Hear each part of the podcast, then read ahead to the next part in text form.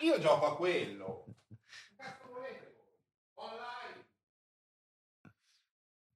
Beh sì, Call of Duty effettivamente è l'unico gioco online.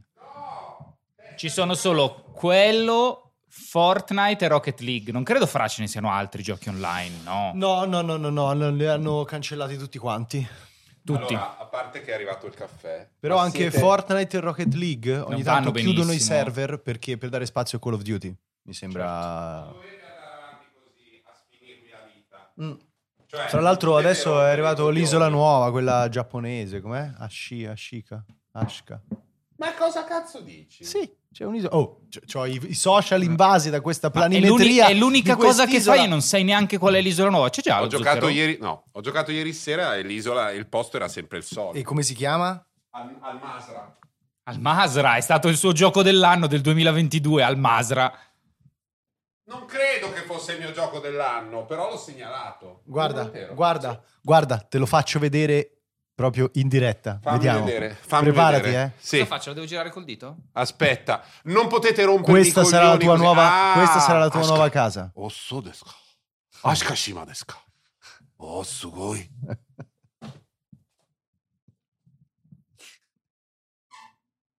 Incredibile. Incredibile. Secondo me dovremmo fare un podcast verticale su Call of Duty. Eh, la- Il 15 febbraio, 15 febbraio. esce La prima puntata di Il 15 febbraio esce Tienimi Warzone. Ashi- Tienimi Warzone Siete veramente delle persone meschine. E poi io giocherò con voi al nuovo Destiny, ma io ci sarò e voi no. Tra l'altro c'è un discreto fermento su, su Discord eh, per, per Destiny. Credo che una partita la dovremmo fare E... con, i nostri, con i nostri amici di Discord insieme ai tapiri. Sugoi. Ti piace l'ambientazione giapponese? Sì, Puoi- poi giapponese Edo. puoi Capisci parlare- quanto posso impazzire? Ah! Puoi parlare giapponese eh, mentre spari alle persone. Mm. E di- digli muori brutto avversario, come si dice? Eh, muori già. Già è difficile, eh. Eh sì, perché muori non si dice. Sì, però si dice. Si sa. Per favore abbandona questa vita onorevole avversario. Con garbo. No, si può dire, lo dicono, dicono. Ma Con i tuoi tempi. Morire in Bordone, è non 15 si anni dice. che ti mandiamo a Si scuola a fare le scuole alte di giapponese e non sai ancora dire muori. Muori è shinu, quindi però non si usa mai. Mi riservo di rispondere in futuro. Va bene. Alcuni avrebbero giurato il contrario, invece siamo arrivati all'episodio numero 60 di Joypad, cioè corri! Salta! Spara. Molto bene, noi siamo Matteo Bordone. Francesco Fossetti. E Alessandro Zampini. In questo sessantesimo episodio tratteremo gli argomenti più disparati. Quali? Quelli che Zampa ha messo in scaletta. Quella penna che fa click e clack, sai dove finisce? Perché l'altra La spo- volta... la mentre- rimuovo, eh? La ecco, rimuovo. rimuovila perché altrimenti poi finisce in pronto soccorso su una lastra e non è bello. Anche l'accendino rischia di finire sempre in pronto soccorso su una lastra e non una lastra al braccio. Quindi eh, iniziamo parlando di un gioco di cui non direttamente, ma indirettamente già avevamo parlato, perché recentemente è uscito una specie di. è uscita una filiazione laterale successiva di, di questa saga, che è la saga di Dead Space, che unisce il mondo del- dell'esplorazione spaziale e quello della suspense e dell'horror. L'ha fatto dall'inizio, dal- fin dal suo primo episodio, usando anche molto il silenzio il silenzio assoluto, l'assenza di suono nello spazio siderale come elemento, e quello era interessante, oltre al gran ghignolesco più puro, al, al truculento totale, insomma, The Callisto Protocol. mm, Sai cosa non hai detto? Che l'avrebbe identificato perfettamente? Successore spirituale. Boom! eh, ma è successore anche di fatto, no? Era lo stesso team. eh, Sono Sì, quei- più o meno Beh. ricostruito, Eh, diciamo così. E invece questo è Dead Space, Dead Space, dell'editore che pubblicava Dead Space, che quindi si è tenuto il nome e lo ripropone, ma la domanda è com'è? Allora, com'è? Questo è un eh, remake che eh, altera poco, diciamo, gli equilibri ludici del prodotto, cioè il gameplay più o meno è sempre quello. Anche perché non è un gioco di 100.000 anni fa. Beh, però un po' di anni sulle spalle ce l'hai, è uscito nel 2008, non te l'aspettavi, eh? No, sì, intendo mm, No, non, so no, non- non è la differenza che potrebbe esserci tra il primo Resident Eh, no, Evil no, 2 no. e il remake di Resident Evil 2, Esatto. dove cambia proprio tutto il mondo. Esatto. Ehm, però comunque è un titolo che c'è un remake che cambia in maniera concreta mh, il livello tecnico, l'illuminazione, l'atmosfera, ricostruisce tutti gli ambienti e un po' eh, rispetto all'originale cambia anche le regole della narrazione perché vabbè, eh, si vedeva che era un titolo un po' vecchiotto, c'era il protagonista completamente muto che non interagiva con gli altri personaggi, qui stavolta invece gli hanno dato un filino di personalità e hanno calcato anche un po' meglio la mano, sia nei documenti che si trovano in giro, sia proprio nella storia, sull'elemento su- del- della, eh, di questa deviazione anche religiosa che poi ha innescato questa tragedia nello spazio per cui tutti i... ehm, eh, tutte le persone presenti sulla nave si sono trasformate in ricombinanti che sono morti redivivi, tutti deformati con delle zanche metalliche che gli spuntano dal corpo. C'è dentro tutto, ci sono i morti viventi, Sì. ci sono le sette, le sette religiose, c'è Sì. Tetsuo con l'ibridazione con ehm, il- insomma, gli elementi meccanici C'è con quelli l'astronave umani. buia nello spazio. Sì, guida c'è dello l'architettura gotica, c'è l'atmosfera un pochino di punto di non ritorno. C'è Event anche, Horizon. ci sono anche in questo remake eh, quei cattivi che vincono ancora per ora il premio, sì sì, chiamiamoli così, cioè i puker. Quel- per quel nemico che ti prende la faccia e ci ti sbocca, de- vomita ti addosso. vomita in faccia. Ti proprio. vomita a distanza, sputazzano. Ah, stavolta sputazza. Sputazzano. Eh, A me cosa- piaceva quel momento anche tenero. Metti la testa qui sul grembo. Mi piaceva. La cosa importante da dire è che a livello visivo hanno fatto un buon lavoro, non è proprio un titolo... Ecco, diciamo me è che- la cosa che ha lasciato un po'. Ne ho letto in giro molto, comunque è stato tutto ricostruito da zero, ci ha lavorato EA Motive. Però l'impatto che ho avuto, insomma, è molto al di sotto delle aspettative. Sì. Ora, non è che mi aspettassi qualcosa di Blue Point, che sono quelli che hanno rifatto Shadow of the Colossus e Demon Soul. Però, boh, mh, partendo dal presupposto che ormai si mette sempre la modalità quella performance quindi punti ai 60 frame per secondo e non alla parte grafica, insomma, non è che mi sembri questa cosa da strapparsi le vesti. Sono d'accordo, è infatti un- una ricostruzione buona ma non eccellente. Fra l'altro il titolo formalmente esce solo per le piattaforme di, di questa generazione, quindi PS5, Xbox Series X, ovviamente anche su PC. Però ecco, non ne tira sicuramente fuori il massimo, anzi la componente tecnica è proprio l'unico aspetto su cui The Callisto Protocol la spunta. Sì, sì, perché proprio l'impatto scenico della base spaziale su Callisto è, Tra l'altro è è anche strano incredibile. perché il contesto e il setting dove avrebbe dovuto invece facilitare. Um, nel senso, ambienti chiuso. chiusi, Mm. metallici, costruiti dall'uomo, ehm, solitamente sono quelli che vengono usati anche per le tech demo o per dimostrare quanto funzionano bene i motori di gioco. È tutto finto, è tutto in penombra, è tutto Sì, scintillante proprio- se deve, hai il buio quando ti serve, è proprio Eh, facile sono da anche tool già semplici e presenti dappertutto, non è che devi costruire Peccato tante il- cose nuove. Torno, torno ad Callisto Protocol, veramente peccato per il gameplay che è di una noia asfissiante purtroppo. Fai sempre la stessa cosa e ti rompi le balle in un secondo. Sì, ecco, c'è da dire che anche sul fronte del gameplay, pure Dead Space non è che sia Mm. un prodotto insomma stratosferico, anzi si porta dietro insomma, questa formula che nel 2008 era molto avanti, oggi diciamo così è un po' drittona, cioè spari ai necromorfi, è molto bello vederli mm, spa- Esplodere. esplodere sotto Anzi, i colpi delle due smembrati. armi, esatto, fra l'altro a livello tecnologico hanno creato proprio un meccanismo che prima ti permette di eh, spaccargli la pelle, vedi i muscoli, poi do- sotto la struttura tendinea e poi finalmente tranci l'arto, però ecco, a livello di gameplay Abbiamo detto Perché investire, perché investire nella scrittura quando puoi fare questo? in cui finalmente tranci l'arto. Io tra un po' ho 50 anni, va bene, andiamo Eh, però insomma a livello di gameplay fai un po' solo quello dall'inizio alla fine, quindi un po' l'anzianità della produzione si percepisce, però rispetto a The Callisto Protocol comunque insomma anche il design delle aree, questo mh, backtracking che ti richiede di tornare un pochino sui tuoi passi con eh, delle schede di eh, sicurezza che ti fanno accedere a nuove zone. È proprio piacevole, ti tira dritto fino alla fine, dura circa 12 ore e secondo me comunque sia nonostante un po' le, le, le, le- Le legnosità, delle le anzianità legnosità di cui parlavamo. funziona.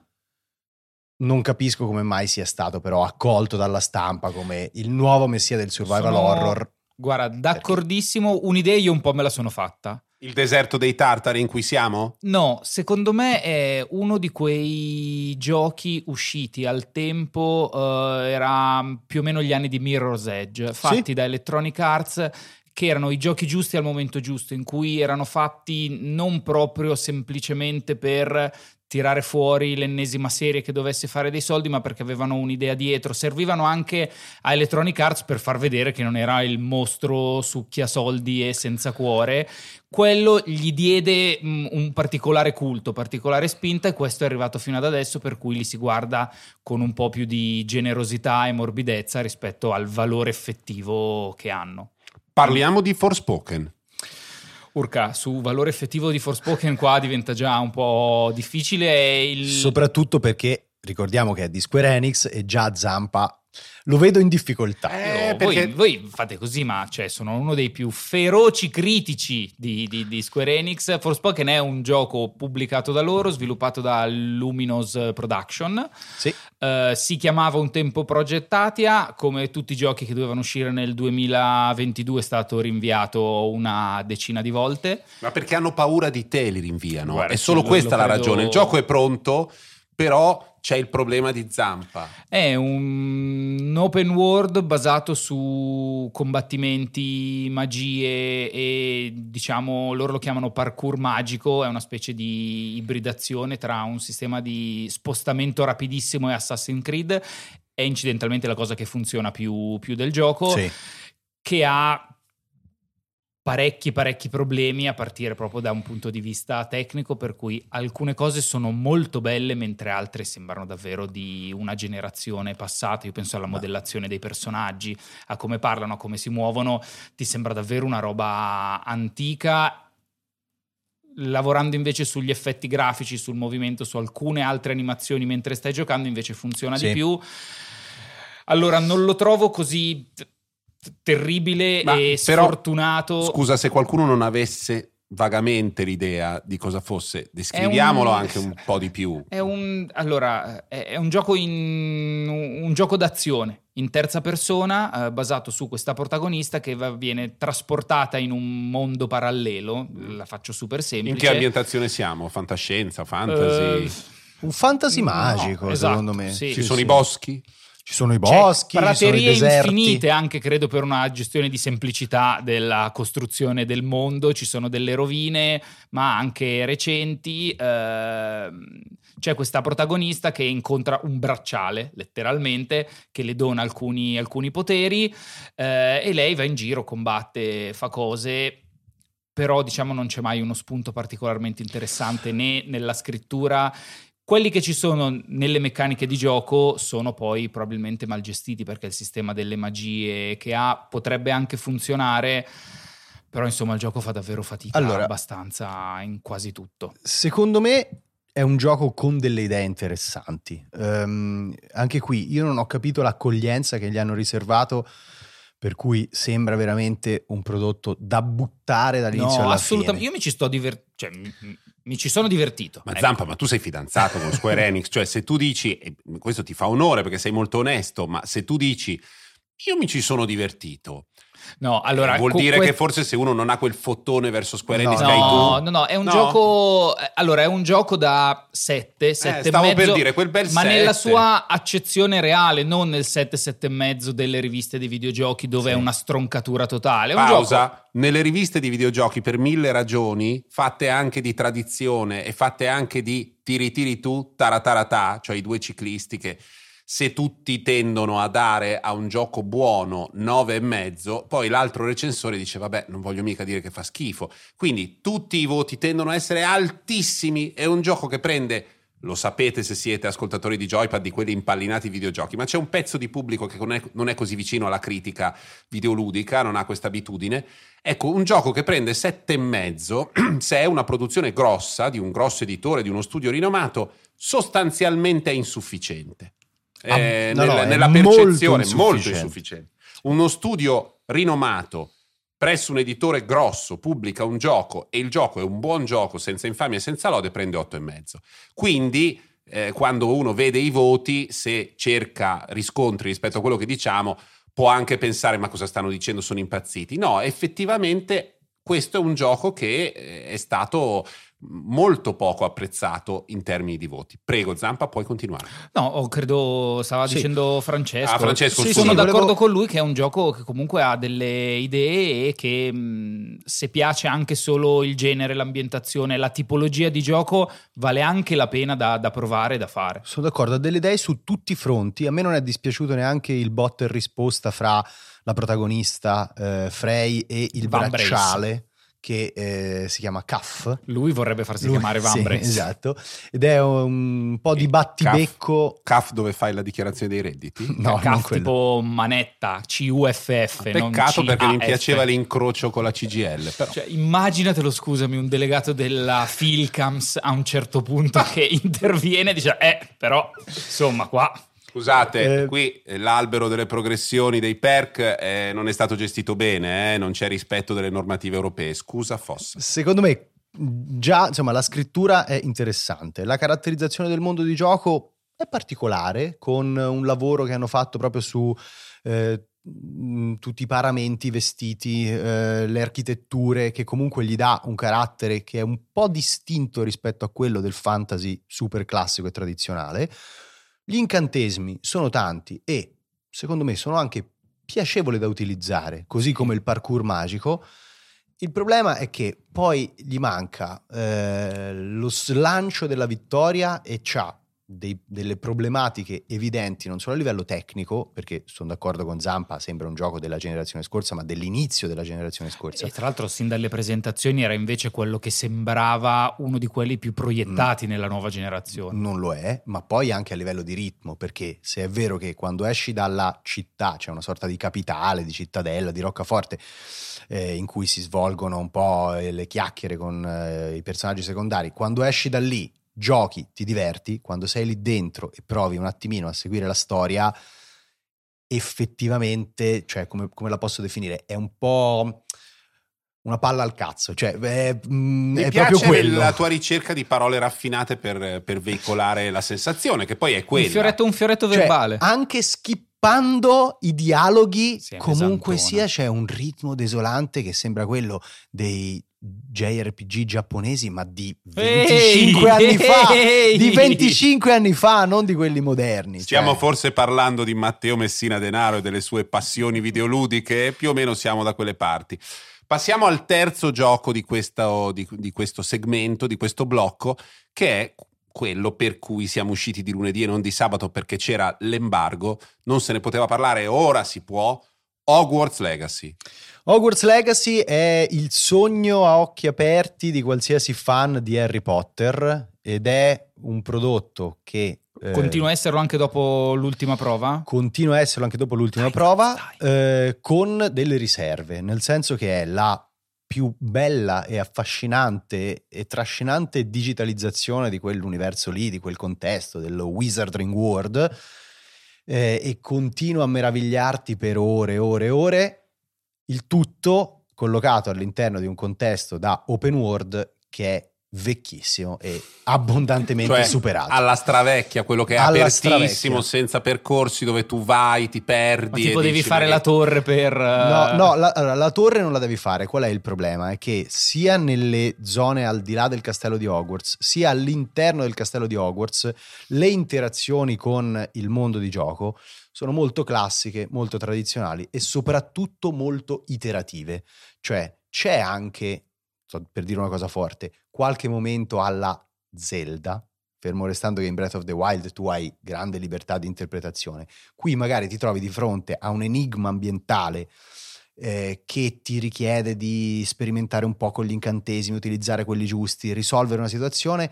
C'è un momento di grandissima soddisfazione. Qual è il problema? È che una volta che l'hai fatto, poi lo ritrovi altre 72 volte uguale, mentre nei sacrali di Zelda tutto è diverso. È quello il punto Cioè, della la, questione. la no? prima meccanica nuova, poi quella te la metti in pancia e la tieni per tutto il Esatto, gioco. esatto. Questo, nelle prime ore queste meccaniche nuove vengono introdotte con un buon ritmo, le prime 3-4 ore sono proprio trascinanti e poi dopo invece si standardizza e diventa proprio checklist, cioè vado lì, faccio l'incantesimo Revelio che mi fa vedere un po' che cosa c'è attorno, interagisco con questo, colleziono la pagina. E poi c'è anche un'altra grande colpa che è un sistema di equipaggiamento con i livelli di rarità eh, le, le- le- le piccole variazioni di ehm, statistiche, eh, proprio Aspetta, ma siamo ai livelli per dire di Destiny o di Diablo, dove anche armi con lo stesso livello di rarità hanno infi- Diablo. eh. Diablo. Diablo. Cioè varianti talmente... Cioè la stessa cosa che però magari ha colpo critico più 3,1 anziché più 3,2. Guarda- La minuziosità più, più perniciosa e dopo un po' dici basta. si vede già da quello, ma anche dal fatto che alle volte tu ti metti a fare le pozioni o pianti insomma, delle piante magiche e per aspettare che la pozione sia finita o che la pianta dia i frutti devi proprio attendere dei minuti. Si vede con un, un time wall proprio classico da gioco mobile o da game as a service. Si vede che originariamente l'avevano un po' pensato per Così. essere un game as a service. Per fortuna non lo è.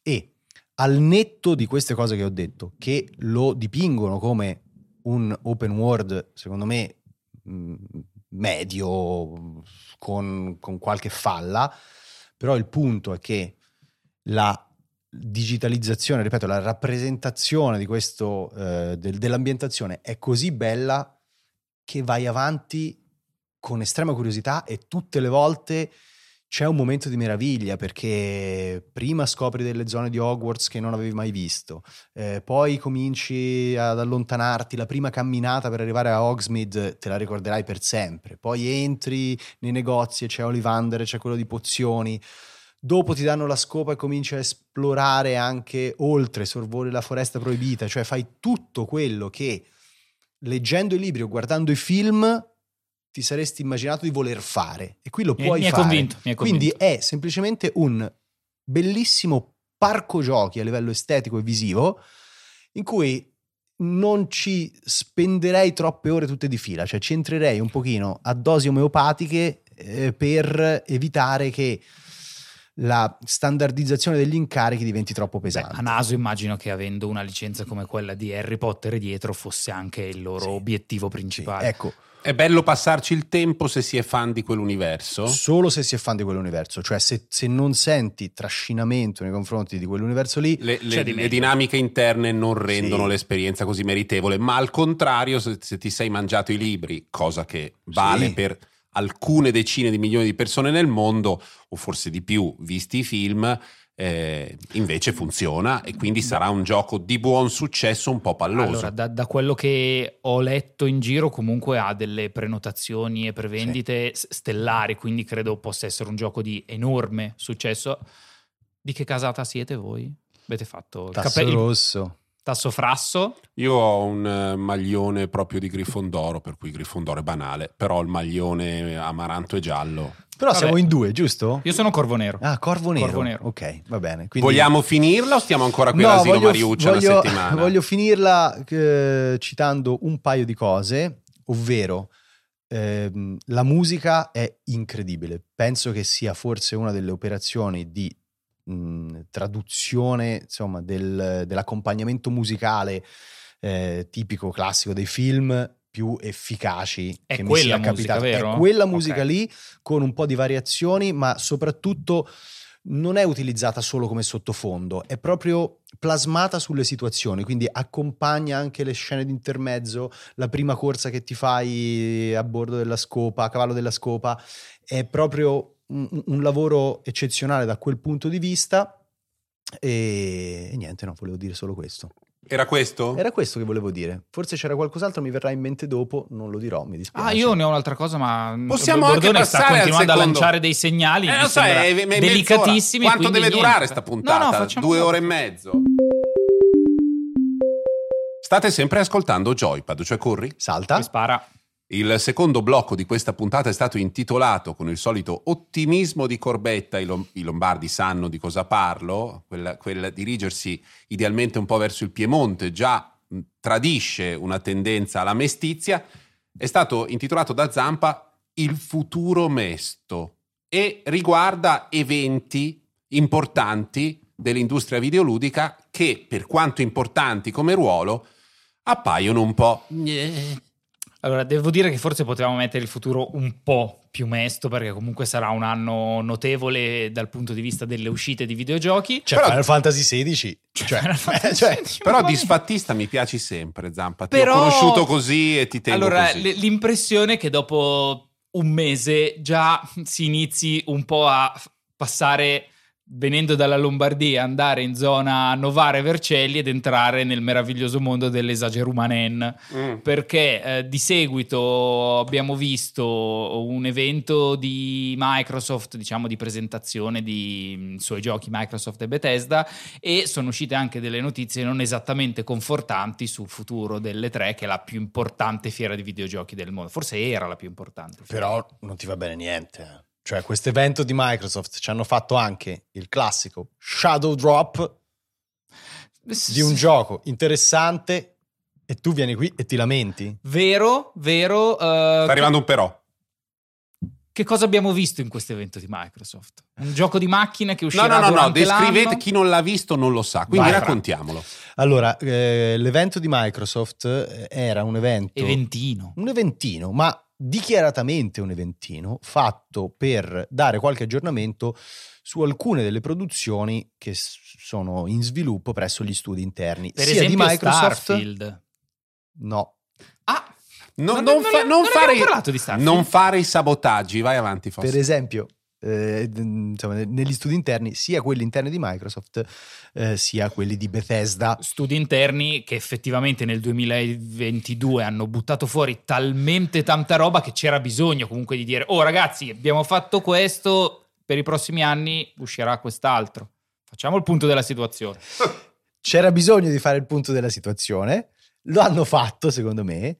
Lo hanno fatto senza mh, superare troppo le aspettative dal punto di vista dei titoli che già conoscevamo hanno fatto vedere un po' meglio Redfall che è eh, il nuovo titolo multiplayer eh, dei creatori di Di Dishonored di Deathloop e via dicendo hanno fatto vedere un po' meglio Forza che purtroppo non ha una data d'uscita che ma non credo l'abbia mai avuta No, però sbaglio? sarebbe dovuto arrivare entro la prima metà dell'anno, perché Ok. tutto quello che era inserito all'interno dell'evento E3 di giugno 2022 doveva uscire entro 12 mesi. E invece, E invece probabilmente non ce la farà, però eh, Forza sembra, vabbè, ovviamente sempre lo stato dell'arte della, eh, de- dei giochi di racing macchinine. game, esatto, dei giochi di macchinine. eh. Mancava effettivamente, come Zampa giustamente faceva notare, infilando il dito nella piaga, eh, Starfield, ma Microsoft stessa ha detto che per Starfield c'è una mole di informazioni tale da comunicare che preferiscono farlo in un evento singolo che si spera possa arrivare entro la primavera. Qual è stato il punto di che anno l'hanno evento? detto? No, non l'hanno, non l'hanno specificato. Eh, qual è stato il punto di questo evento? Che c'è stata una piccola sorpresa e che per un evento, secondo me, fatto a No, è stata una bella gennaio... sorpresa Esatto, è stata una bella sorpresa. Fatto a gennaio per cominciare un pochino a comunicare dopo una colpevole assenza ai The Game Awards.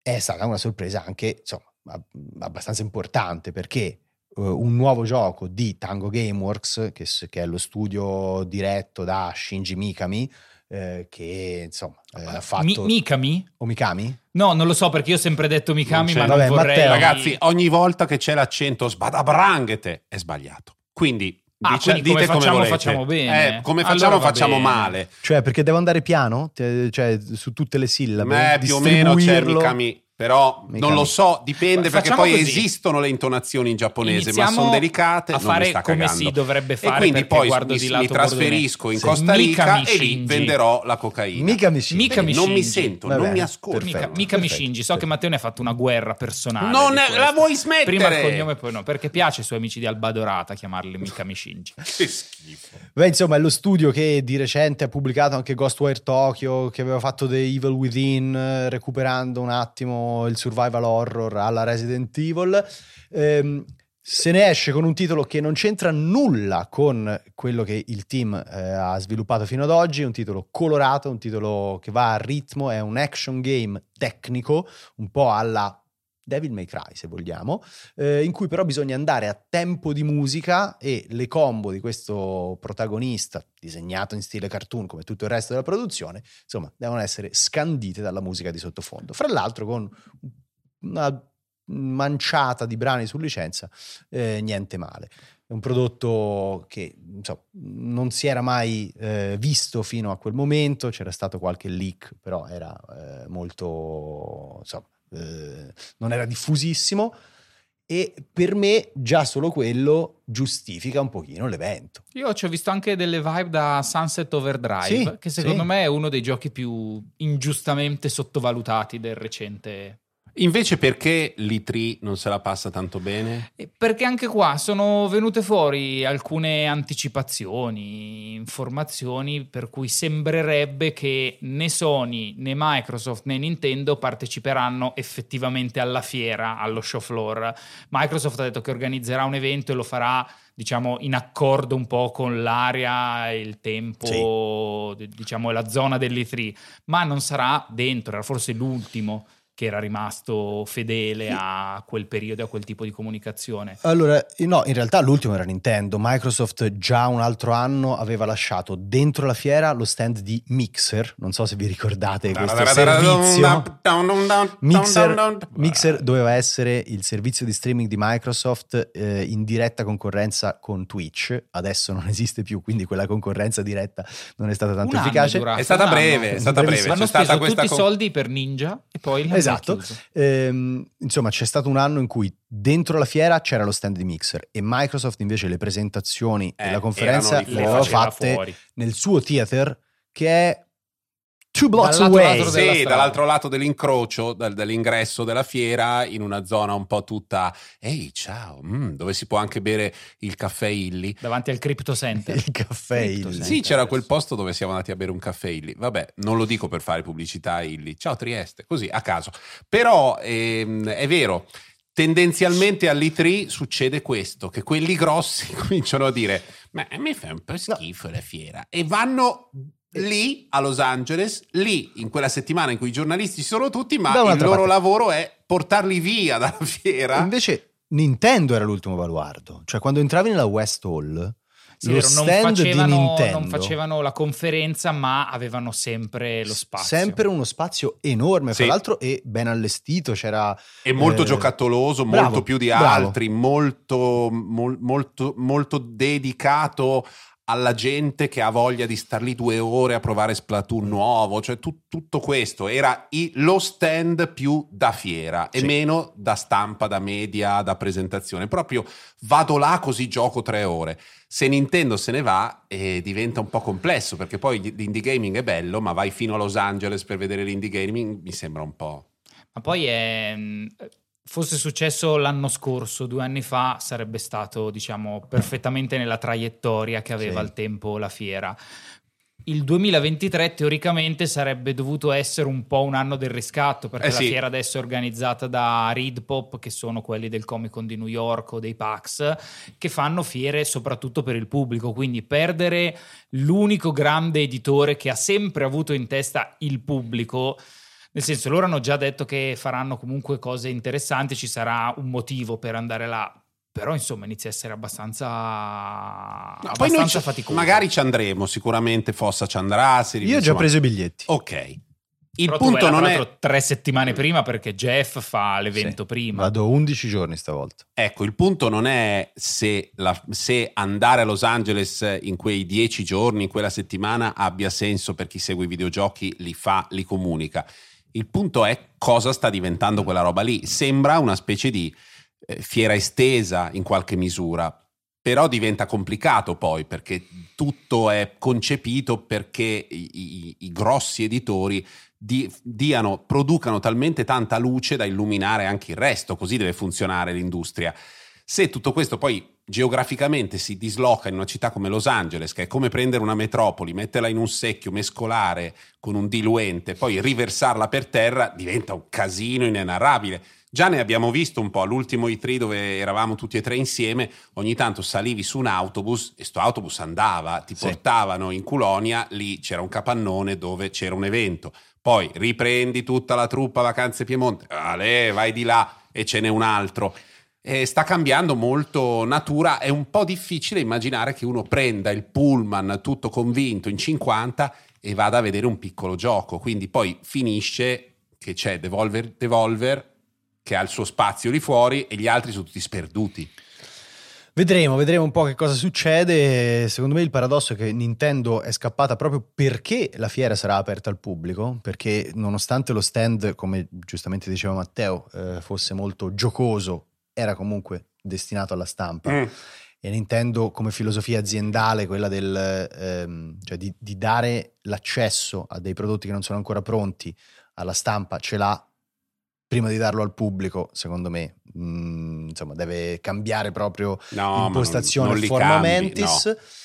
E quindi sarà un E3 un po' trattenuto? Lo vedremo. A proposito di ottimismo, ascoltate sempre Joypad, cioè corri, salta e spara. E dobbiamo parlare di quegli argomenti che finiscono poi nei servizi alla fine dei telegiornali. Perché questo che stiamo per trattare è un argomento che rientra in quel novero, in quella categoria, insieme all'intelligenza artificiale, al metaverso, al futuro, al non sapete cosa succederà dopodomani. La startup della Basilicata che cambia il mondo. Tutte, que- tutte queste cose spesso prevedono delle interfacce nuove e un'idea di frequentazione di mondi digitali esclusivi. Chi eh, gioca ai videogiochi già frequenta dei mondi digitali esclusivi normalmente e lo fa da ormai anni se non decenni, però ecco, vedere qualcuno con un visore in faccia di solito mm, restituisce o una sensazione di brividino per il futuro oppure ma guarda che pirla. Non si riesce a trovare una, una, quadra fra queste due impressioni. Ci prova Sony con la seconda iterazione della sua piattaforma di realtà virtuale che è stata provata, ma indovinate da chi? Ma dal rappresentante nel mondo della grandezza della Toscana, secondo solo a Lorenzo il Magnifico, che purtroppo abbiamo anche verificato perché è defunto. Invece lui è vivo. Francesco Fossetti, prego, com'è questo nuovo set VR di PlayStation? Allora, ehm, il primo impatto è ehm, estremamente positivo e eh, restituisce, secondo me, una sensazione di meraviglia anche tecnologica che ultimamente la VR aveva un pochino perduto. E perché eh, c'è stata un'evoluzione in ambito proprio della, nell'ambito della realtà virtuale, per cui originariamente i visori erano sempre legati ad un altro hardware che era un computer. Sì, okay? quindi... era una DSP dedicata a tutto il calcolo necessario esatto. per quella roba lì. E, e, quindi sostanzialmente insomma eh, utilizzavano la potenza di calcolo dei computer eh, eh, per, per, mettere in scena degli ambienti che erano anche molto eh, rigogliosi, molto di impatto a livello di dettaglio. Eh. Poi secondo me giustamente nel tentativo di imporre la realtà virtuale anche anzi di proporre la realtà virtuale ad un pubblico più ampio Meta è andata nella direzione dei caschetti standalone autonomi quindi che loro stessi calcolano, e, e, cioè fanno girare il videogioco. Tra l'altro scelta fortunata, visto che no. hanno perso 14 no. miliardi di dollari nell'ultimo anno. Che bello se ci fosse una riunione di meta con Zuckerberg, tutti che parlano, e poi c'è Zappa in un angolo che... May I? Ed è chiaro che andando in quella direzione, eh, la potenza di calcolo del, di questi visori era insomma, molto inferiore rispetto a quella di un computer, anche perché sono visori piccolini, non è che puoi metterci dentro chissà eh, quale componente interna e diciamo che l'impatto scenico dell'esperienza in realtà virtuale era secondo me cioè, aveva fatto un passo indietro concreto quello ergonomico, sempre- quello ergonomico era cresciuto Sì, perché non avevi sì, dei cavi certo, giganti, non era certo. tutto così, però poi ti dovevi dimenticare l'idea Sì, di essere, diciamo, a una generazione di distanza dall'attuale, cioè tu in VR, avendo una PlayStation 5, immaginavi, sto facendo un esempio PlayStation, ma possiamo prendere qualunque altra piattaforma, di poterti aspettare una 4 in VR, una 3, ma non di meno. Mm-mm. Ecco, in questi visori invece standalone si tende ad andare ancora più lontano con il vantaggio di poi- muoversi serenamente. E poi c'è stato il primo visore di Sony che era sia scomodo perché aveva 100.000 cavi, sia con una risoluzione Ma improbabile. smettila. Vabbè, però insomma il punto è, ehm, ovviamente insomma, la- l- come diceva Matteo giustamente, i visori standalone erano molto molto più comodi, l'esperienza utente eh, era eccezionale eh, e la stessa immersività, lo posso usare questo termine, Certo. eh, della realtà virtuale veniva ovviamente conservata e proposta ad una platea più ampia. Però ecco, quando mi sono messo il PSVR 2, che invece va collegato alla PlayStation 5 e però ne sfrutta la potenza di calcolo, fra l'altro va collegato per fortuna Un con cavo. un solo cavo, Bravo. quindi l'esperienza Sottile. sì, sì, abbastanza Mm. sottile, ecco, non, non come il cavone del primo C'era un PSVR. cavo No, nel, no, no. nel No, no, no. primo PSVR che dicevi: Ma questo che cos'è? È una cosa Era quello marittima. che staccavano da Neo eh, appena lo liberavano Sì, da Matrix. Era un Quello. incrocio fra quello e il Nord Stream 2 che hanno sabotato i russi, più o meno. Ecco, quando ti metti quel caschetto Allora, che hanno sabotato i russi, lo stai dicendo tu, io voglio far sapere a tutti che mi dissocio assolutamente Andiamo da questa cosa. Vabbè, quando ti metti il- eh, addosso il PlayStation VR 2 e fai partire Call of the Mountain, che è uno, eh, un gioco ambientato nell'universo di Horizon, ecco, lì ritorna quel senso di meraviglia anche tecnico che forse non sentivo da qualche anno, in particolare da Half-Life Alyx, che è stato appunto l'ultimo baluardo della VR connessa al computer. Eh, fra l'altro, eh, la tecnologia del visore, che è un visore molto costoso, costa più della console, è tale per cui c'è anche un sistema di eh, tracciamento dell'occhio, dei movimenti dell'occhio, che permette al software di migliorare il rendering dove tu stai guardando Eh. e quindi risparmiare un po' di risorse computazionali perché quello che non guardi fisicamente con gli occhi Ma la necessità di essere Esatto. curato come il resto. Che è la grossa differenza fra il nostro cervello e i calcolatori. Esatto. E, e ragazzi, cioè, l'esperienza della realtà virtuale è sempre meravigliosa, è davvero l'unico, ehm, l'unica tipologia di esperienza ludica che ti dà questa sensazione di salto in avanti, di novità che al passaggio generazionale non si sente dai tempi del- della prima PlayStation. Ah, certo, non ci sono più gradini. No, E soprattutto non sono dei gradini notevoli, al massimo sono dei piccoli gradini di miglioramento che però tu ormai dopo tanti anni percepisci come quantitativi. Qua invece c'è una differenza qualitativa proprio anche legata alle emozioni e alle potenzialità di ricostruzione del gameplay, del Sì. racconto, cioè c'è tutto un mondo potenziale. Per adesso è stato quasi tutto potenziale, tranne quel titolo di Valve che è sì. ehm, Alex. Half-Life Alyx.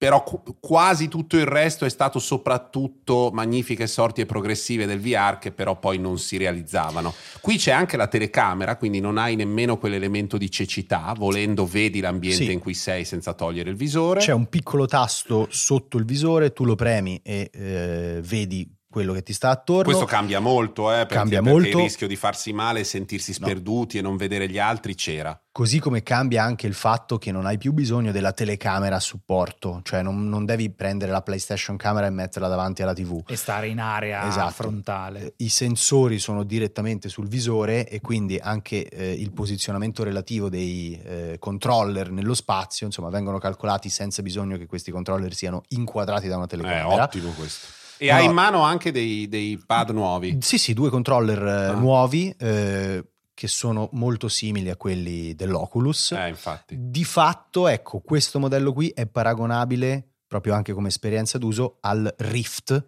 Oculus Rift, che adesso non producono più perché sono passati al Quest, che è quello che, che è standalone, appunto. Il Rift era l'ultimo modello di Oculus attaccato al PC ed è lì che è arrivato proprio Half-Life Alyx. Per quanto riguarda Horizon Call of the Mountain, secondo me anche nel gioco hanno fatto delle cose molto interessanti perché eh, c'è anche la possibilità di attivare, è un gioco di avventura in prima persona eh, che alterna eh, esplorazione, arrampicate, combattimenti con le macchine. ehm, e c'è la possibilità di attivare proprio un sistema di, control- di controllo che è completamente motorio. Quindi anche per muoverti Oh, tu figo. devi proprio mimare, diciamo, eh, l'animazione, cioè un- una corsetta sostanzialmente. E non ti sfinisce?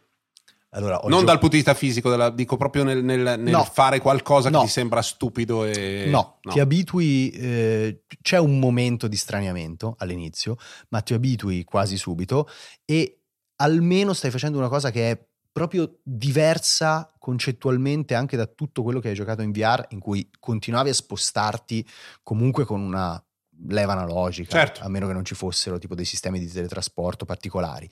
E invece qui ti dà proprio la sensazione di nuovo. Eh, Eh sì, perché quello, il movimento nello spazio libero è sempre stato un problema. Il VR, si diceva, funziona molto bene per tutto quello che è seduto a una plancia, eh, quindi qualunque pilota, eh, perché come nei sogni, nei sogni il nostro cervello stacca l'immagine dal- dalle funzioni motorie, altrimenti correremmo nel letto e sarebbe complicato.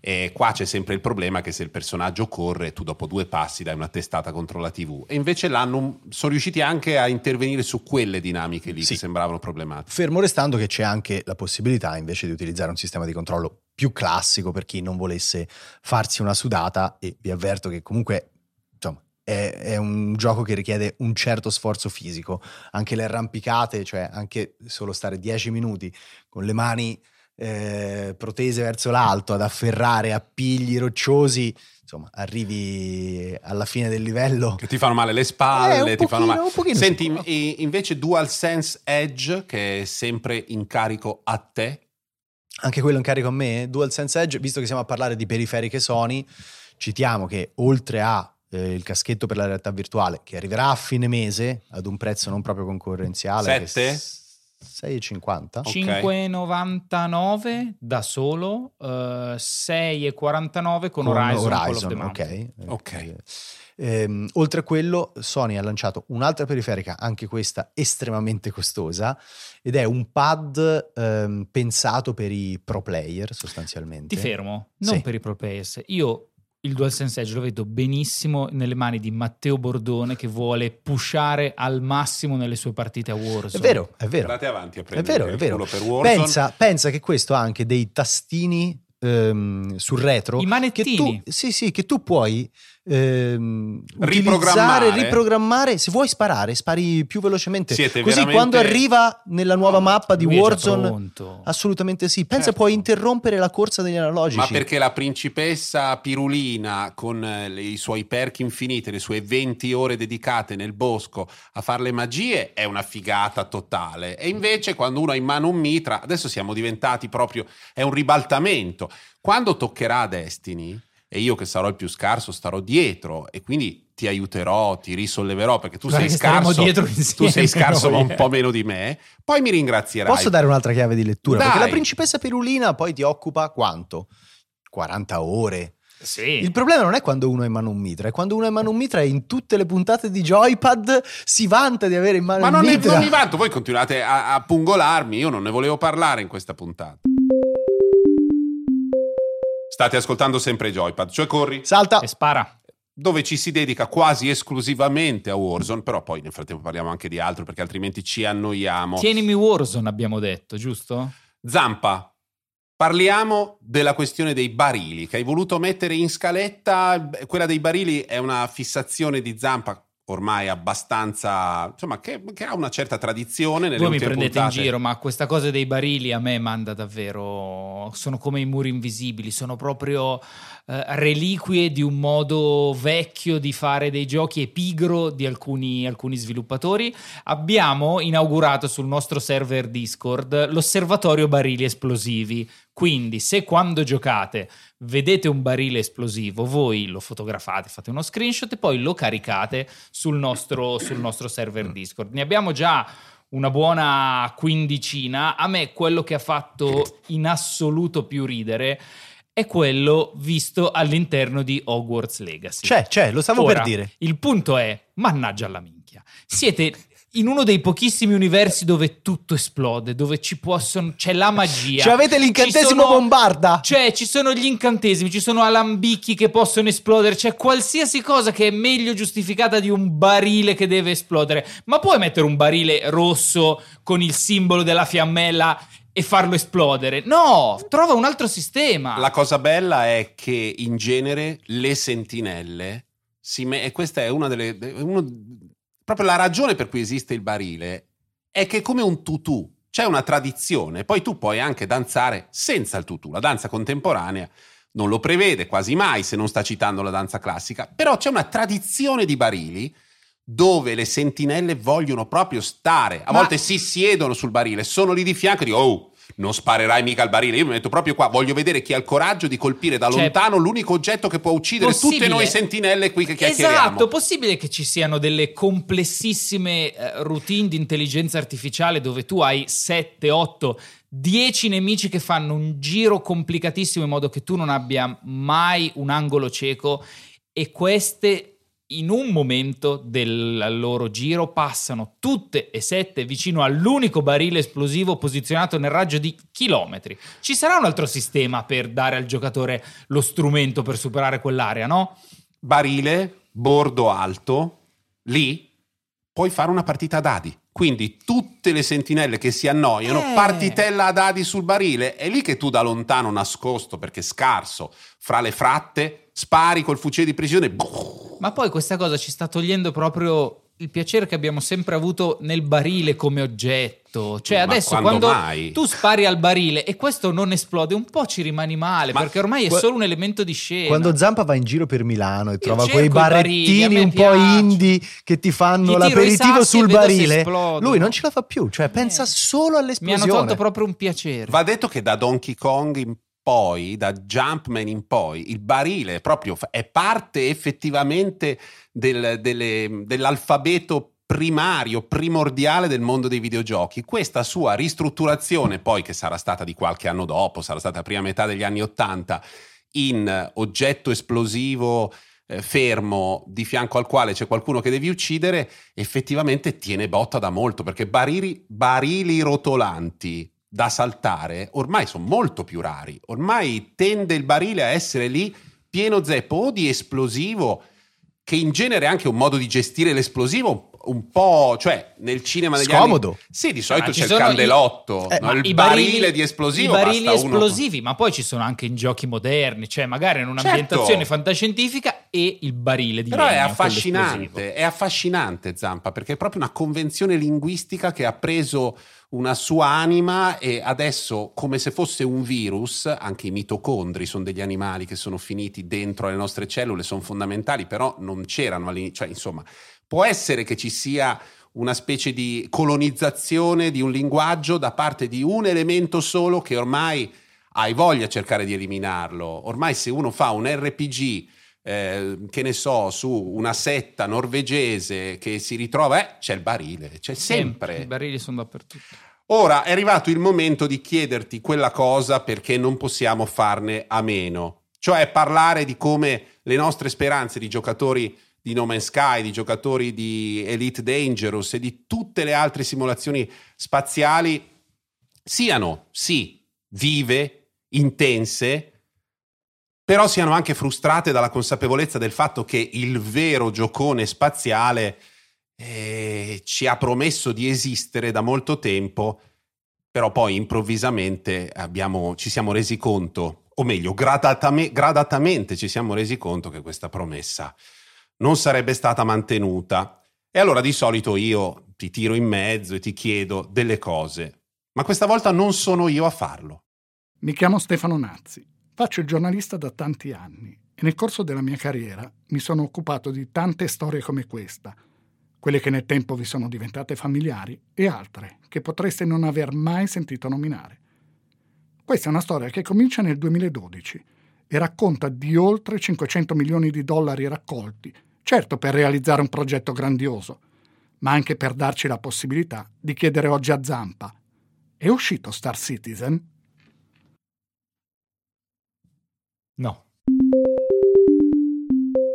Sei contento? Ma io guarda, sono, sono emozionato, non...